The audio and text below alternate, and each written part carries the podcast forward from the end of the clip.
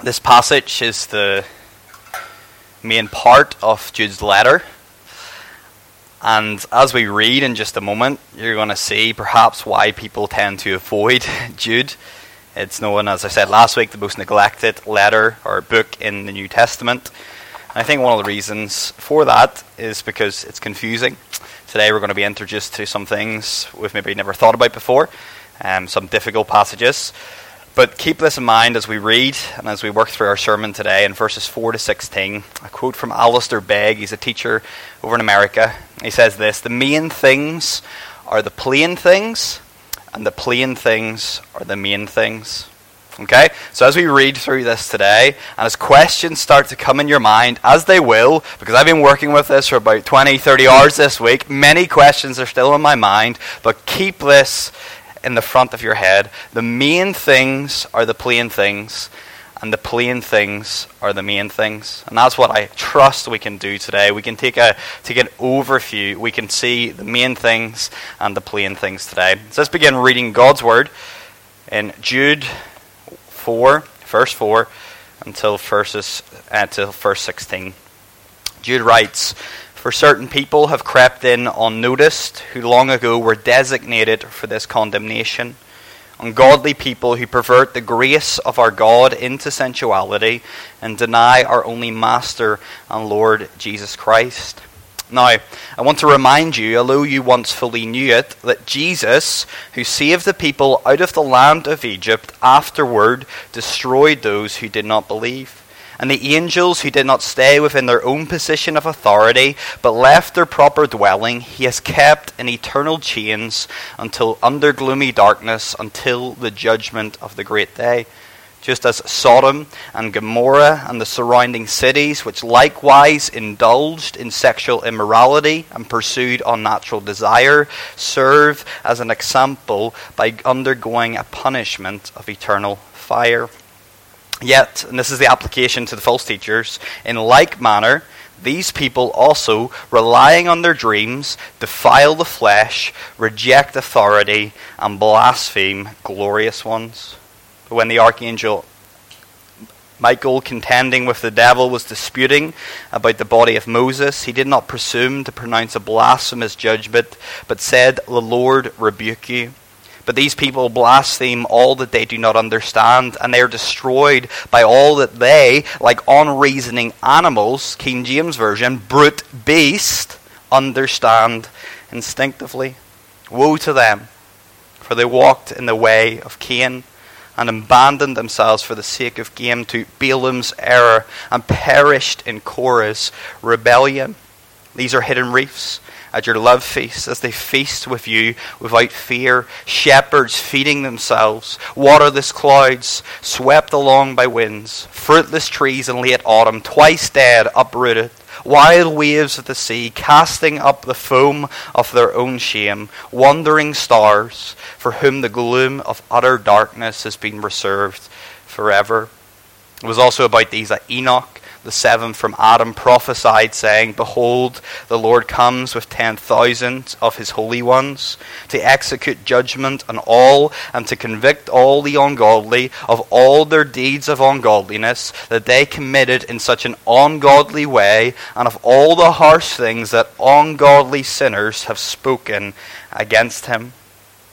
These are grumblers, malcontents, following their own sinful desires they are loud mouthed boasters, showing favoritism to gain advantage.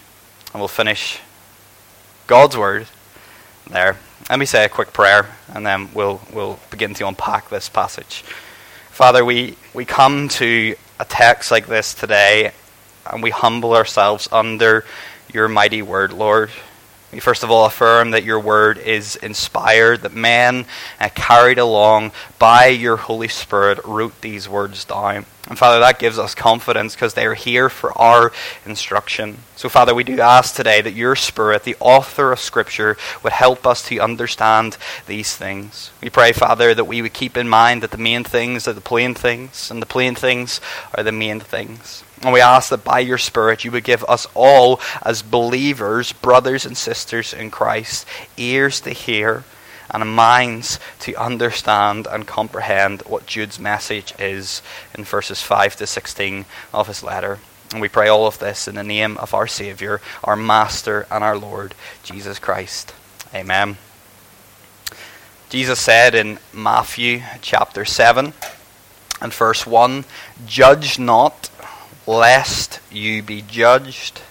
Judge not, that you be not judged.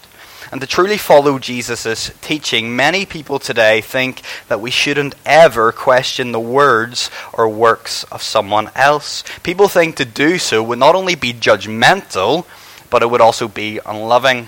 So, for example, in her Bible study group, a woman questions the teaching of someone she heard on the internet. And before this woman has even finished speaking, someone else pipes up and says, Who are you to judge? Jesus told us, Judge not, lest you be judged. So the woman doesn't say anything else, and the group moves on. In Matthew chapter 7, however, Jesus teaches his disciples to take care how they judge. Not that they shouldn't judge, but how, how, how, how to judge rightly. You see, as Christians, we are not to judge self righteously as if we are better than everyone else, but rather we are still to judge. And that's made clear later on in Matthew chapter 7 when Jesus tells uh, his disciples, tells us that we will recognize false teachers by their fruits. In order to recognize false teachers by their fruits, we must pass judgment. We must examine them. In other words, we are to watch their lives closely and judge, not according to our standards, but according to God's revealed standard in His Word. We are to judge whether they are from God, they are true teachers, or whether they're not from God, false teachers. And in his small letter, Jude calls his readers, as we thought about last week, to contend, to fight for the faith that was once for all delivered to the saints.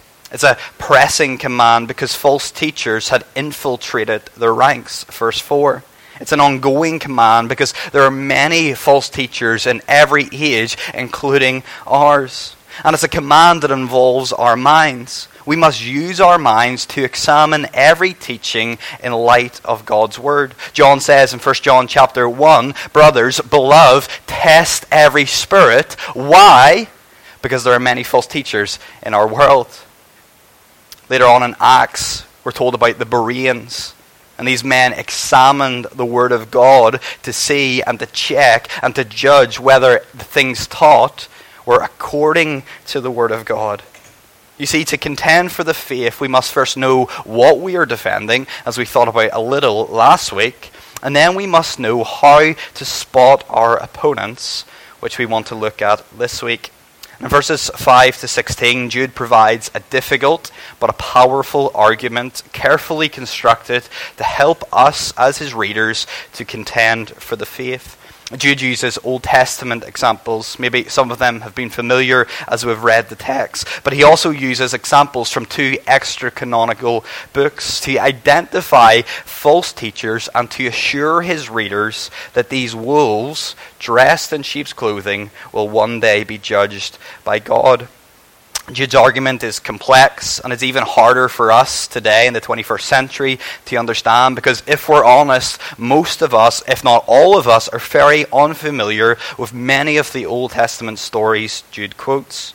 So it's helpful, I think, to see the structure of his argument laid out. Feel free to take a picture, jot this down. Just a big overview before we get uh, further on in to what I want us to consider today. So in verses 5 to 7, Jude provides three Old Testament examples the Exodus, the angels, and the cities of Sodom and Gomorrah. And then in verse 8, he, he he, he transitions by changing the tense in the original language and also including, um, including this phrase, these people. So he's applying it to the false teachers. And then in verse 9, Jude, Jude quotes from a familiar example taking from a book called The Assumption of Moses. Verse 10, again, these people, change of tense. He applies it to the false teachers in his midst. And then he jumps back to the Old Testament in verse 11 with three Old Testament characters Cain, Balaam, and Korah.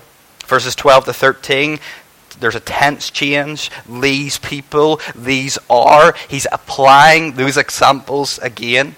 And then, as we've just heard, verses 14 to 15, he comes back to a familiar example and he quotes this time from the book of Enoch. And in verse 16, to close off his argument, Jude applies it again. So that's a very big overview. Maybe if you're familiar with this, you're like, that's very, I've, I've oversimplified it. I don't think so. I think it's there, okay? So there's three Old Testament examples, three Old Testament characters, and in between, there's two familiar books one from the Assumption of Moses and one from the first book of Enoch. And all the time, he's applying it to his false teachers. And his main purpose is to encourage, to assure his readers and us as Christians to fight, to contend, to stand stand firm and defend the faith. And as you can see in verses 5 to 16 from this quick summary, Jude provides several descriptions of the false teachers who invaded the congregation he writes to. And although it's true that there are different types of false teachers in the New Testament, Jude's descriptions could be applied to all false teachers. And by grouping some of these descriptions together, there are many, read it at home. By grouping some of them together, I believe that we can come up with four main characteristics of false teachers. And that's where we want to go today. Four main characteristics of false teachers. But before we consider these four characteristics, let me make a short, short comment on Jude's use of these two books, The Assumption of Moses and First Enoch. These two books aren't in our Bibles, so you may wonder, well, why is Jude referring to them? Well, most scholars believe that Jude used the two books because his readers were familiar with them. That's what I've said, a familiar example.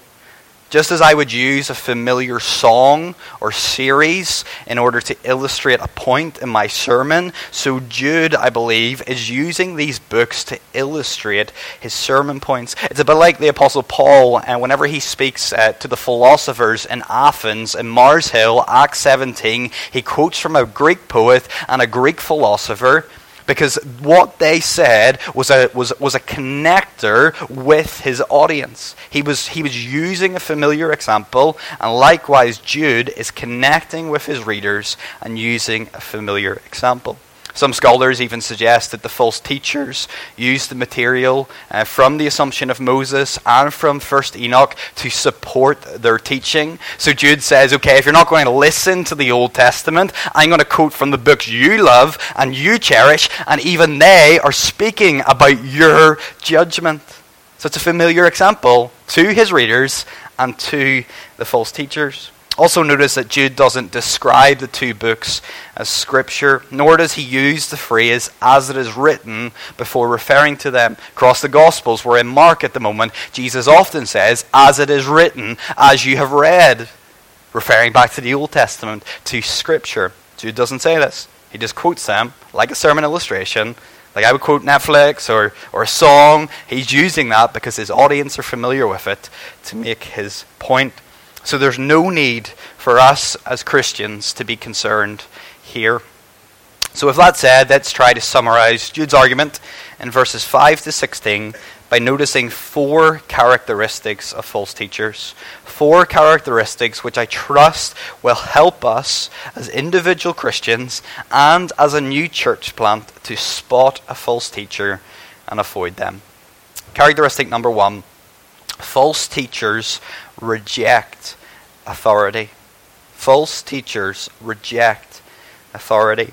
In verse 8, Jude describes the people who have crept in as those who reject authority.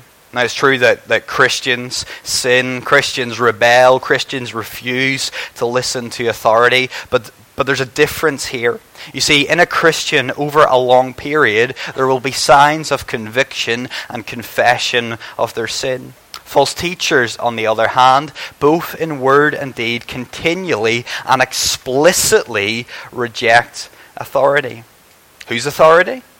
Well, the authority of God. Jude tells us that false teachers are anti Lord and they are anti law. Notice that false teachers are anti Lord. We were introduced to this last week. Jude, the writer, identified himself as a servant of Jesus Christ. And we said, well, if he's the brother of Jesus, as we established last week, why does he introduce himself as the servant of Jesus? Because we made the point that Jude willingly and gladly submitted to Jesus' authority. False teachers, however, verse 4, deny our only master and Lord. And Jude mentions in verse 5 the people of Israel, and in verse 6 the angels as past examples, examples from the Old Testament of those who also rejected God's authority. Jude, guided by the Holy Spirit, writes in verse 5, look at it with me, that Jesus saved the people of Israel from the land of Egypt. And then after their deliverance, God commanded the people to take possession of the land that He had given them. But because they feared those who were in the land, some of the people rebelled against Moses and Aaron, against God's authority, and they didn't enter into the land. And as a result, afterward, they were destroyed in the wilderness. The first generation was completely destroyed for disobedience, for at its core, rejecting God's authority.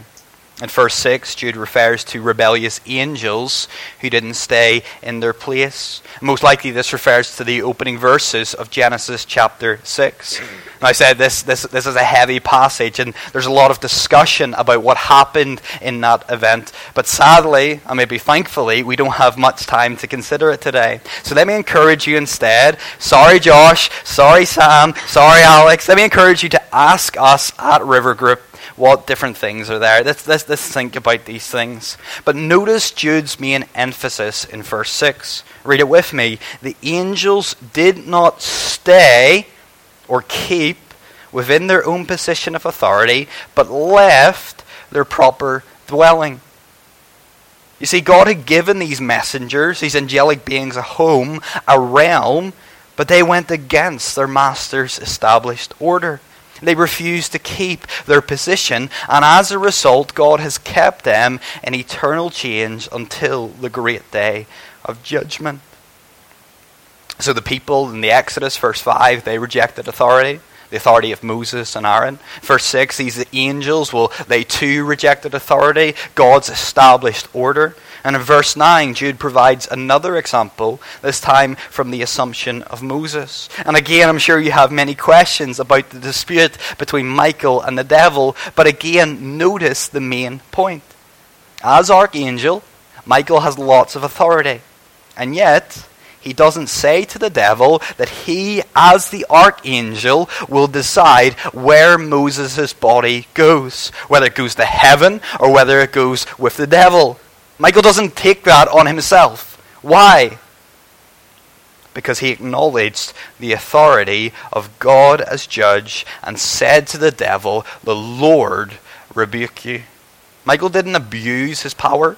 He didn't abuse his position. He didn't reject the authority. Rather, Michael's an example of people, of an angelic being, the archangel, who said, I know my position, I know my power, and ultimately, God is judge. So, Satan, the Lord, rebuke you. So, can you see the point of these three examples? The cities, and the angels, and Michael.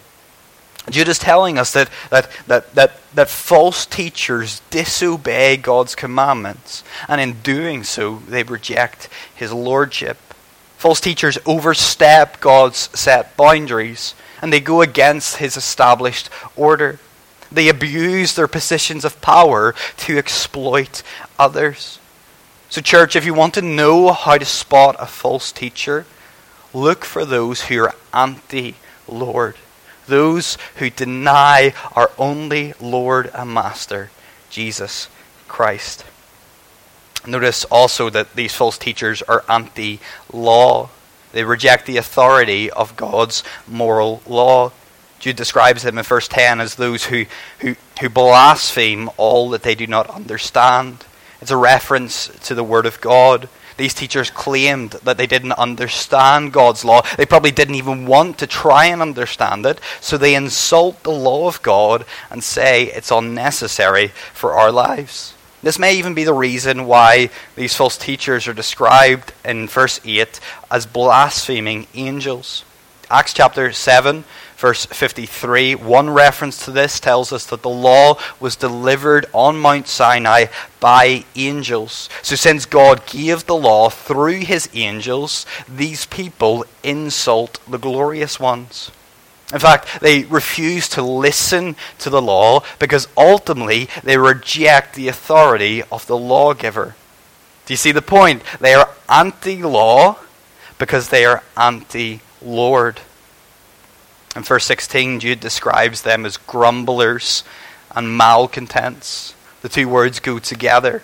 They complain and they find fault. About what? About God's moral commandments and his demands like Israel in the wilderness, they complain about their appointed lot, about God's moral restraints. An English minister once said that, that these, these people are, are forever gazing over the fence at the non Christians' greener grass, so they think, a people who are free not only to behave as they wish, but to do so with a clear conscience. And the ironic thing is, they, they, they outwardly say that. They say at the front, Oh, God's law, what's it doing to me? Why am I stopped here? And yet, secretly, as we'll come to see, they're not even listening to the law. They're complaining about it in public, and yet in private, they're abusing people. And we see this all around us, don't we? There are teachers on the internet who teach that God's law, his moral standards, no longer apply today and to Christians. They justify their sinful actions by, by, by getting rid of Scripture or by twisting it or even by claiming new revelation. Notice that this isn't an accidental slip of the tongue. Rather, it's an intentional and continual rejection of God's law. Even when people challenge these teachers, they continue to reject the relevance of God's law. But, church, this isn't new. Jude says in verse 8 that the people had crept in on notice that they relied on their dreams. He calls them dreamers. It's an insult. Instead of teaching the faith once for all delivered to the saints, verse 3, these teachers claimed that God revealed something to them in a dream, something that allowed them to justify their actions. And please listen carefully to this. This isn't a, a, a debate between whether there are dreams or not. That's for another day. But claims of supernatural revelation, of dreams, that contradict God's revealed word, they're not from God. Think about this logically.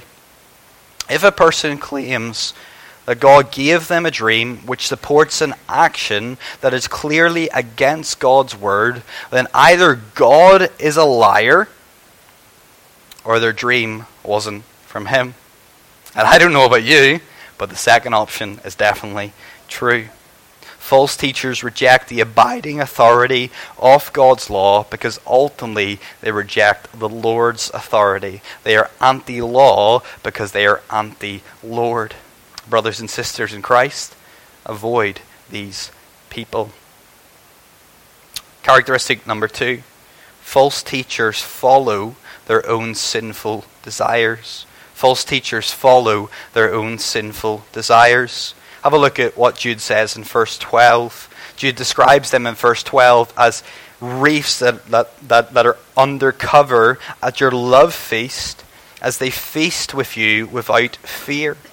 The love feast was a, was a time when the church gathered to, to share food and the Lord's Supper, and they had teaching.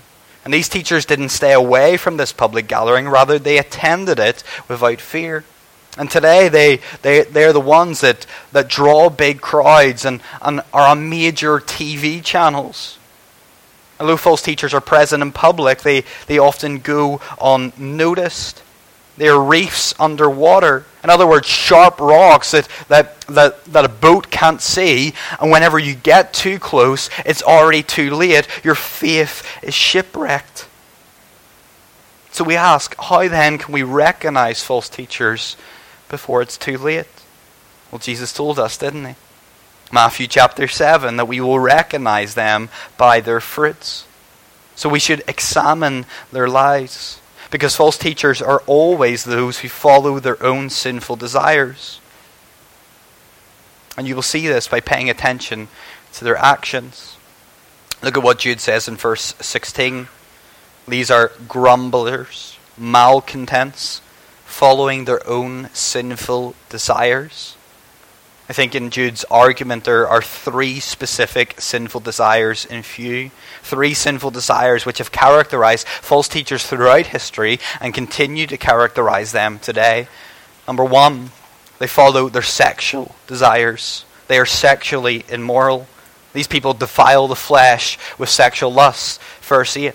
Like brute beast, false teachers follow what they feel. Verse 10. Even if their feelings are, are are contrary to God's law, they still give in to them. So as we thought about, they, they reject God's authority. So if if these teachers uh, seek to fulfill their sinful lust for, for women and for men and even children, they do it. It doesn't happen overnight. Rather, they earn people's trust to get into their homes. They quote the right things and they say the right things and they listen. And then they get into your homes and they are there for one purpose only to exploit you. Because they're controlled, they're followed, they're, they're, they're pursuing the gratification of their flesh. They're just like the wicked man in Sodom and Gomorrah who tried their, their, their hardest to, to, to sexually exploit Lot's angelic visitors who, who they thought were men. To describe these cities in verse 7, they indulged in, in sexual immorality and pursued unnatural desire. Literally, they went after strange flesh. It was strange because it was against God's created order, and yet they, just like false teachers, only cared about satisfying their sexual lust. False teachers are categorized by sexual immorality. Notice, secondly, that they are greedy. Like Balaam, who was motivated by greed and personal gain, false teachers are, are motivated by power and popularity, money and mastery. They don't care if they cause other people to sin. All they care about is getting more and more. Jude describes them in verse 16 as loudmouth boasters, showing favoritism to gain advantage. In other words, they make public and powerful and persuasive speeches for the purpose of personal gain. In the Old Testament, uh, partiality, favoritism is often connected with bribery. So false teachers target wealthy and vulnerable people. They flatter them with, with, with compliments, and to use the Apostle Paul's language, they tickle their itching ears to get their money and to get their likes and to get their respect. Again, notice that their teaching is subtle. They quote from Scripture, but they take a verse out of its context to twist it. They convince people that all God wants is for us to be healthy and wealthy, and in order to get health and wealth, we must give so that the windows of heaven are opened to us. Church, watch out for these people. They are greedy and they're following their own sinful desires. Thirdly, notice that they're selfish. They're selfish. Jesus, the Good Shepherd, laid down his life for the sheep. Just read the gospel accounts and you'll see that everything Jesus done was for people and for others. And likewise his under shepherds, his pastors and teachers, they are to shepherd the flock of God selflessly and lovingly. False teachers, on the other hand, well, they are selfish shepherds. Jude describes them in verse 12 as shepherds feeding themselves. Although they're in pastoral positions with big crowds, the people under their teaching are starved and malnourished. Because they only care for themselves. The, the weak are not strengthened, the injured are not looked after, the lost are not sought, and the grieving are not comforted. All they are concerned about is feeding themselves and teaching themselves and getting money and following their lusts because they are selfish shepherds even if we can call them shepherds. So, brothers and sisters, look out for these teachers. Beware of teachers who are selfish and greedy and sexually immoral. And I'm not saying just a blip. Okay, I, I can be selfish. Okay? It doesn't mean I'm a false teacher. We're not going out here today and looking at everyone who's selfish and, and we're saying, false teacher, false teacher. No. It's a continual thing, a continual pattern, a continual rejection. Even if you go to them and you say to them, like, what's going on here with your action? And they say, no, God told me in a dream it's okay. No, this is what the word says. Okay? So we're looking for people who are, who are continually doing these things. Stay away from those who continually follow their own sinful desires. Because not only do false teachers reject authority, but they always follow their own sinful desires. Characteristic number three false teachers lead others astray. False teachers lead others astray. Have you ever heard the saying? I think it's maybe in, in the business world. You become like those who you spend time with, or something like that. There, there's another quote, but I didn't want to use it. It's a bit confusing. But the, the truth is there. We are influenced by other people. We become like those who we spend time with. Mary, for example, my wife, she's, she's picking up all my phrases and my accents from Northern Ireland. And I'm always surprised whenever she's talking to someone and she's like me. And it's just weird. But it's because we spend so much time together because we're married 24 7.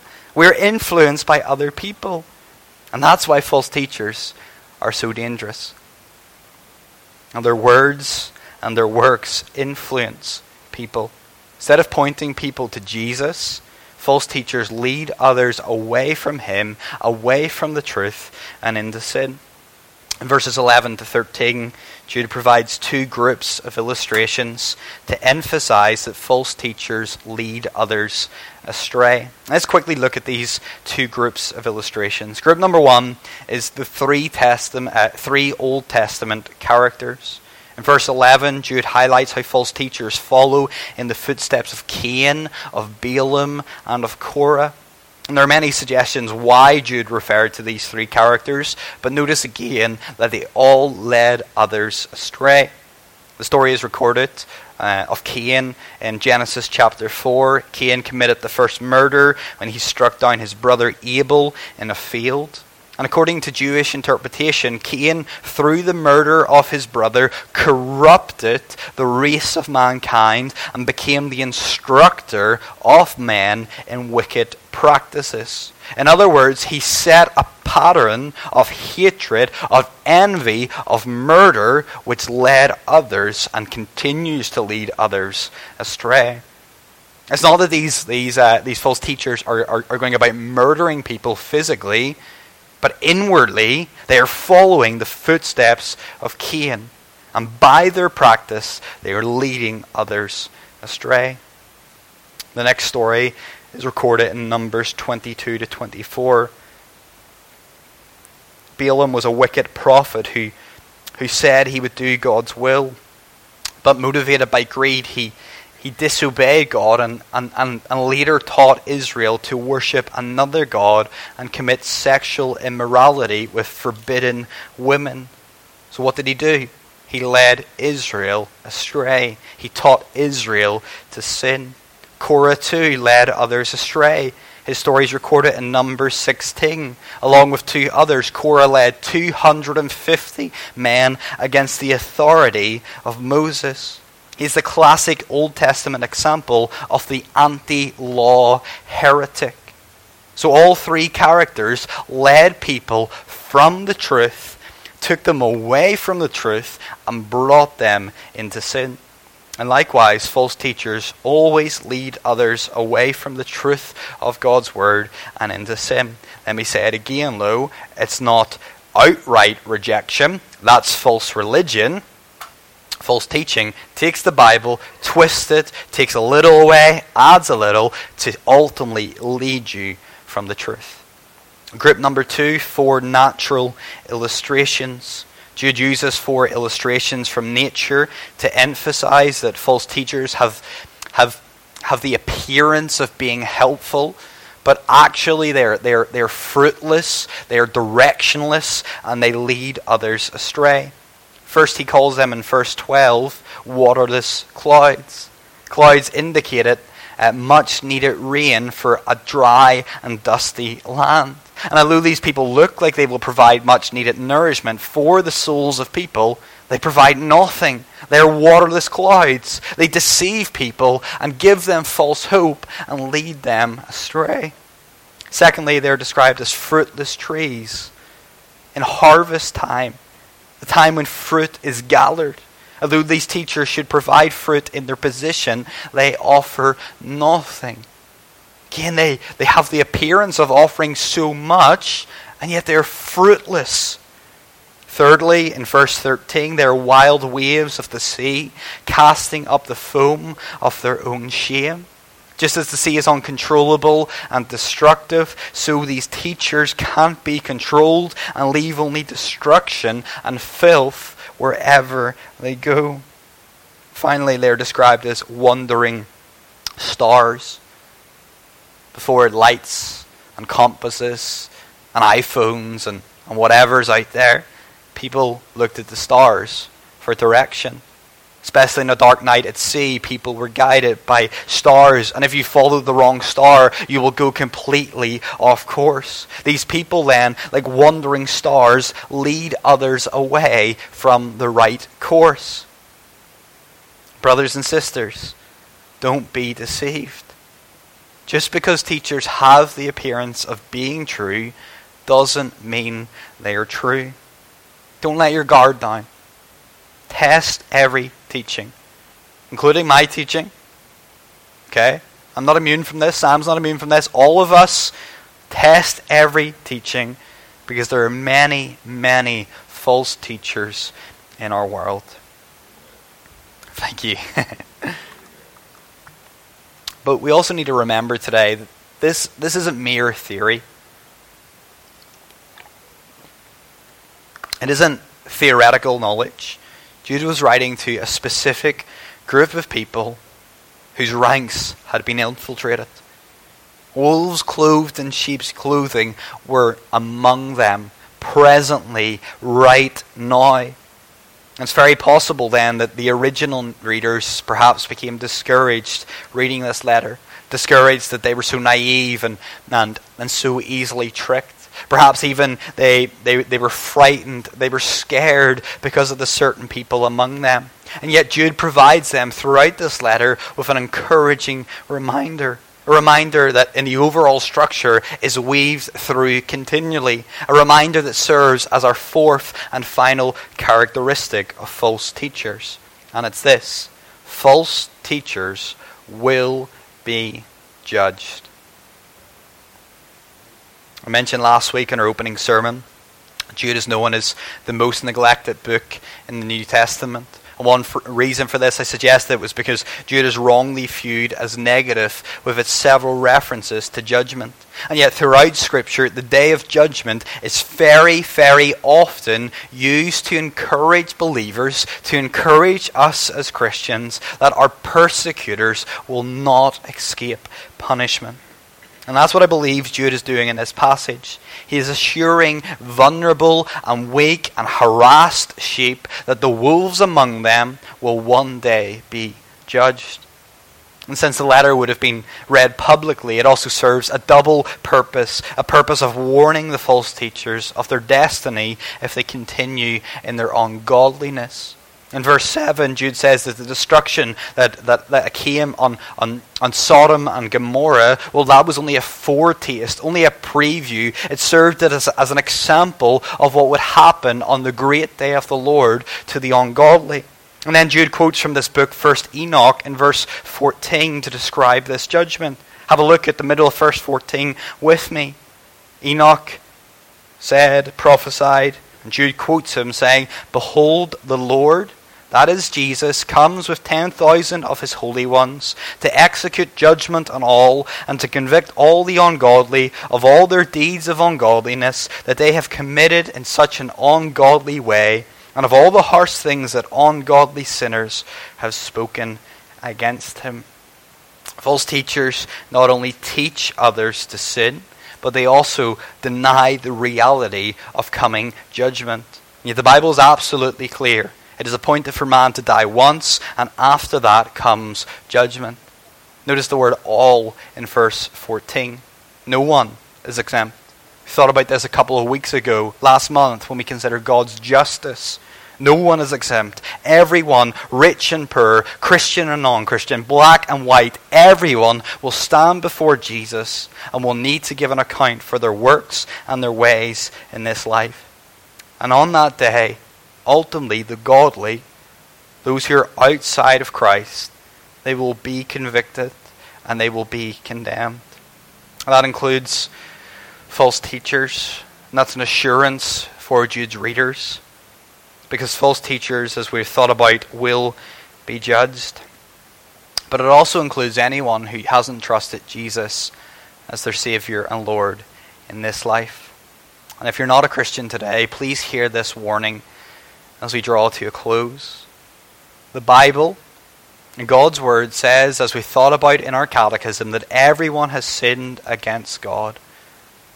We have all spoken ungodly words and we've all committed ungodly actions. And as a result, we are rightly under the righteous judgment of Almighty God. And yet, there's good news today.